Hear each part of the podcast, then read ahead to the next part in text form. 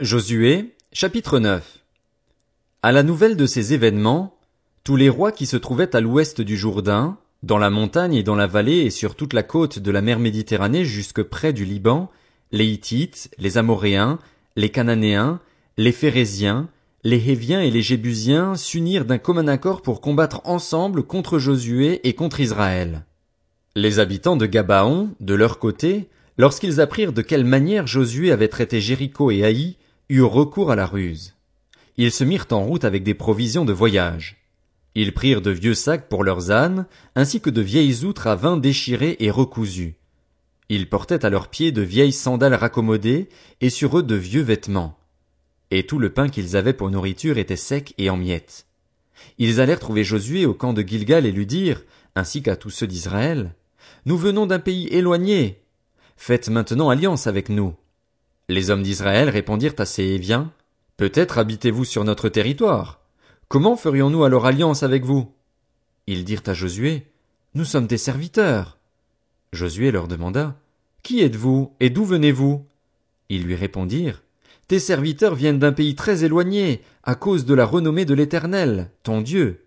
En effet, nous avons entendu parler de lui, de tout ce qu'il a fait en Égypte et de la manière dont il a traité les deux rois des Amoréens de l'autre côté du Jourdain, Sion, roi de Hesbon, et Og, roi du Basan, qui vivait à Astaroth. Nos anciens et tous les habitants de notre pays nous ont dit, Prenez avec vous des provisions pour le voyage, allez à leur rencontre et dites-leur, Nous sommes vos serviteurs. Faites maintenant alliance avec nous. Voici notre pain. Il était encore chaud quand nous en avons fait provision dans nos maisons, le jour où nous sommes partis pour venir vers vous, et maintenant il est tout sec et en miettes. Ces outres à vin, que nous avons remplies toutes neuves, les voilà déchirées. Nos vêtements et nos sandales se sont usés à cause de la très grande longueur du trajet. Les hommes d'Israël acceptèrent les provisions des Gabaonites et ne consultèrent pas l'Éternel. Josué fit la paix avec eux et conclut une alliance par laquelle il devait leur laisser la vie, et les chefs de l'assemblée leur en firent le serment. Trois jours après la conclusion de cette alliance, ils apprirent que ces hommes étaient leurs voisins et habitaient sur leur territoire. En effet, les Israélites partirent de leur camp et parvinrent vers leur ville le troisième jour. Il s'agissait de Gabaon, Képhira, Béhéroth et Kirjat Jéharim. Ils ne tuèrent pas les Gabaonites parce que les chefs de l'assemblée leur avaient juré par l'Éternel, le Dieu d'Israël, de leur laisser la vie, mais toute l'assemblée murmura contre les chefs. Tous les chefs dirent à toute l'assemblée, nous leur avons prêté serment au nom de l'Éternel, le Dieu d'Israël, et maintenant nous ne pouvons pas les toucher. Voici comment nous les traiterons. Nous leur laisserons la vie, afin de ne pas attirer sur nous la colère de l'Éternel à cause du serment que nous leur avons fait. Ils vivront, leur dirent les chefs, mais ils furent employés à couper le bois et à puiser l'eau pour toute l'assemblée, comme les chefs le leur avaient dit. Josué fit appeler les Gabaonites et leur dit, Pourquoi nous avez-vous trompés en disant, nous sommes très éloignés de vous, alors que vous habitez sur notre territoire. Maintenant vous êtes maudits, et vous ne cesserez pas d'être dans l'esclavage, de couper du bois et de puiser de l'eau pour la maison de mon Dieu. Ils répondirent à Josué, On avait rapporté à tes serviteurs les ordres de l'Éternel, ton Dieu, à Moïse, son serviteur. Il y était question de vous livrer tout le pays et de détruire devant vous tous ses habitants, et votre présence nous a inspiré une grande peur pour notre vie. Voilà pourquoi nous avons agi de cette façon. Et maintenant, nous voici entre tes mains. Traite-nous comme tu trouveras bon et juste de le faire. Josué agit envers eux comme il avait été décidé. Il les délivra des Israélites, qui ne les firent pas mourir, mais il les destina dès ce jour à couper du bois et à puiser de l'eau pour l'assemblée et pour l'autel de l'Éternel, à l'endroit que l'Éternel choisirait. C'est ce qu'ils font encore aujourd'hui. Josué, chapitre 10 Adonit le roi de Jérusalem, apprit que Josué s'était emparé d'Aï et l'avait voué à la destruction, qu'il avait traité Haï et son roi comme il avait traité Jéricho et son roi, et que les habitants de Gabaon avaient fait la paix avec Israël et vivaient au milieu d'eux. Il éprouva alors une forte peur, car Gabaon était une grande ville, comme une des villes royales, plus grande même qu'Aï, et tous ses hommes étaient vaillants. Adonit Sédek, roi de Jérusalem, fit dire à Oham, roi d'Hébron, à Pyréam, roi de Jarmut, à Japhia, roi de Lachis, et à Débir, roi d'Aiglon, Montez vers moi et aidez-moi à détruire Gabaon, car elle a fait la paix avec Josué et avec les Israélites. Cinq rois amoréens, les rois de Jérusalem, d'Hébron, de Jarmut, de Lachis et d'Aiglon, s'allièrent ainsi et montèrent avec toutes leurs troupes. Ils vinrent installer leur camp près de Gabaon et l'attaquèrent. Les habitants de Gabaon envoyèrent dire à Josué, au camp de Gilgal, N'abandonne pas tes serviteurs, monte vite vers nous pour nous sauver et nous secourir, car tous les rois des Amoréens qui habitent la montagne se sont ligués contre nous. Josué monta de Gilgal avec tous les hommes de guerre et tous les vaillants hommes. L'Éternel dit à Josué, N'aie pas peur de ces rois, car je les livre entre tes mains et aucun d'eux ne te résistera. Josué arriva sur eux par surprise après avoir marché toute la nuit depuis Gilgal. L'Éternel les mit en déroute devant Israël, et Israël leur infligea une grande défaite près de Gabaon, les poursuivit sur le chemin qui monte à Beth Horon et leur porta des coups jusqu'à Azeka et Makeda. Alors que les Amoréens fuyaient devant Israël et qu'ils se trouvaient sur la descente de Beth Horon, l'Éternel fit tomber du ciel sur eux d'énormes grêlons jusqu'à Azeka et ils moururent. Ceux qui furent tués par ces grêlons furent plus nombreux que ceux qui moururent sous les coups d'épée des Israélites. Alors Josué parla à l'Éternel, le jour où l'Éternel livra les Amoréens aux Israélites, et il dit devant Israël, Soleil, arrête-toi sur Gabaon et toi, lune, sur la vallée d'Ajalon. Le soleil s'arrêta et la lune suspendit sa course jusqu'à ce que la nation se soit vengée de ses ennemis. Cela n'est-il pas écrit dans le livre du juste? Le soleil s'arrêta au milieu du ciel et ne s'empressa pas de se coucher, durant presque tout un jour. Il n'y a pas eu de jour comme celui-là, ni avant ni après, où l'Éternel ait écouté la voix d'un homme, car l'Éternel combattait pour Israël. Josué, et tout Israël avec lui, retourna au camp à Gilgal. Les cinq rois s'enfuirent et se cachèrent dans une grotte à Makeda. On annonça à Josué, Les cinq rois se trouvent cachés dans une grotte à Makeda. Josué dit, Roulez de grosses pierres à l'entrée de la grotte et mettez-y des hommes pour les garder. Quant à vous, ne vous arrêtez pas, poursuivez vos ennemis et attaquez-les par derrière. Ne les laissez pas entrer dans leur ville, car l'Éternel, votre Dieu, les a livrés entre vos mains. Après que Josué et les Israélites leur eurent infligé une très grande défaite et les eurent complètement battus, ceux qui purent leur échapper se sauvèrent dans les villes fortifiées. Tout le peuple revint tranquillement au camp vers Josué à Makeda, sans que personne n'ose dire quoi que ce soit contre les Israélites. Josué dit alors, Ouvrez l'entrée de la grotte, faites-en sortir ces cinq rois et amenez-les-moi. C'est ce qu'on fit, et on lui amena les cinq rois qu'on avait fait sortir de la grotte, c'étaient les rois de Jérusalem, d'Hébron, de Jarmut, de Lachis et d'Aiglon. Lorsqu'on eut amené ces rois devant lui, Josué appela tous les hommes d'Israël et dit aux chefs des hommes de guerre qui avaient marché avec lui, Approchez-vous, mettez votre pied sur le cou de ces rois. Ils s'approchèrent et mirent le pied sur leur cou. Josué leur dit, N'ayez pas peur et ne vous laissez pas effrayer, fortifiez-vous et ayez du courage, car c'est ainsi que l'Éternel traitera tous vos ennemis contre lesquels vous combattrez. Après cela, Josué les frappa à mort. Il les pendit à cinq arbres et ils y restèrent pendus jusqu'au soir. Vers le coucher du soleil, Josué ordonna qu'on les descende des arbres. On les jeta dans la grotte où ils s'étaient cachés et l'on en boucha l'entrée avec de grosses pierres qui y sont restées jusqu'à aujourd'hui. Josué s'empara de Makeda le même jour et la frappa du tranchant de l'épée. Il voua à la destruction le roi, la ville et tous ceux qui s'y trouvaient.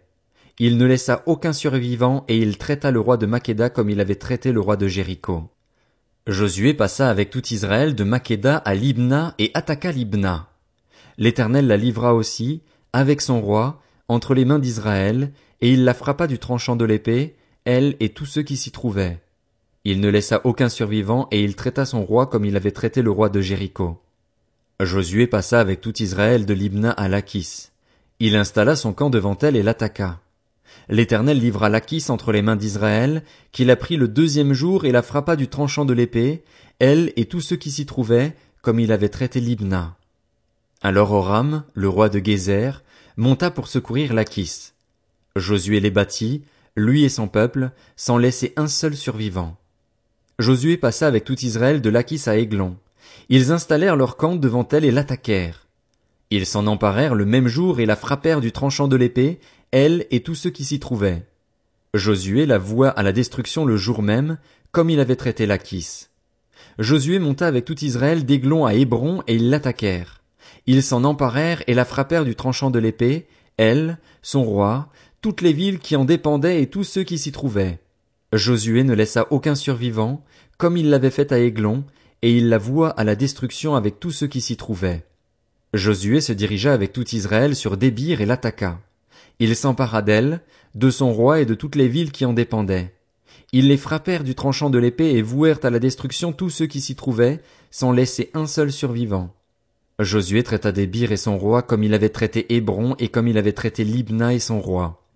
Josué conquit tout le pays, la montagne, le Néguev, la vallée et les coteaux, et il en bâtit tous les rois.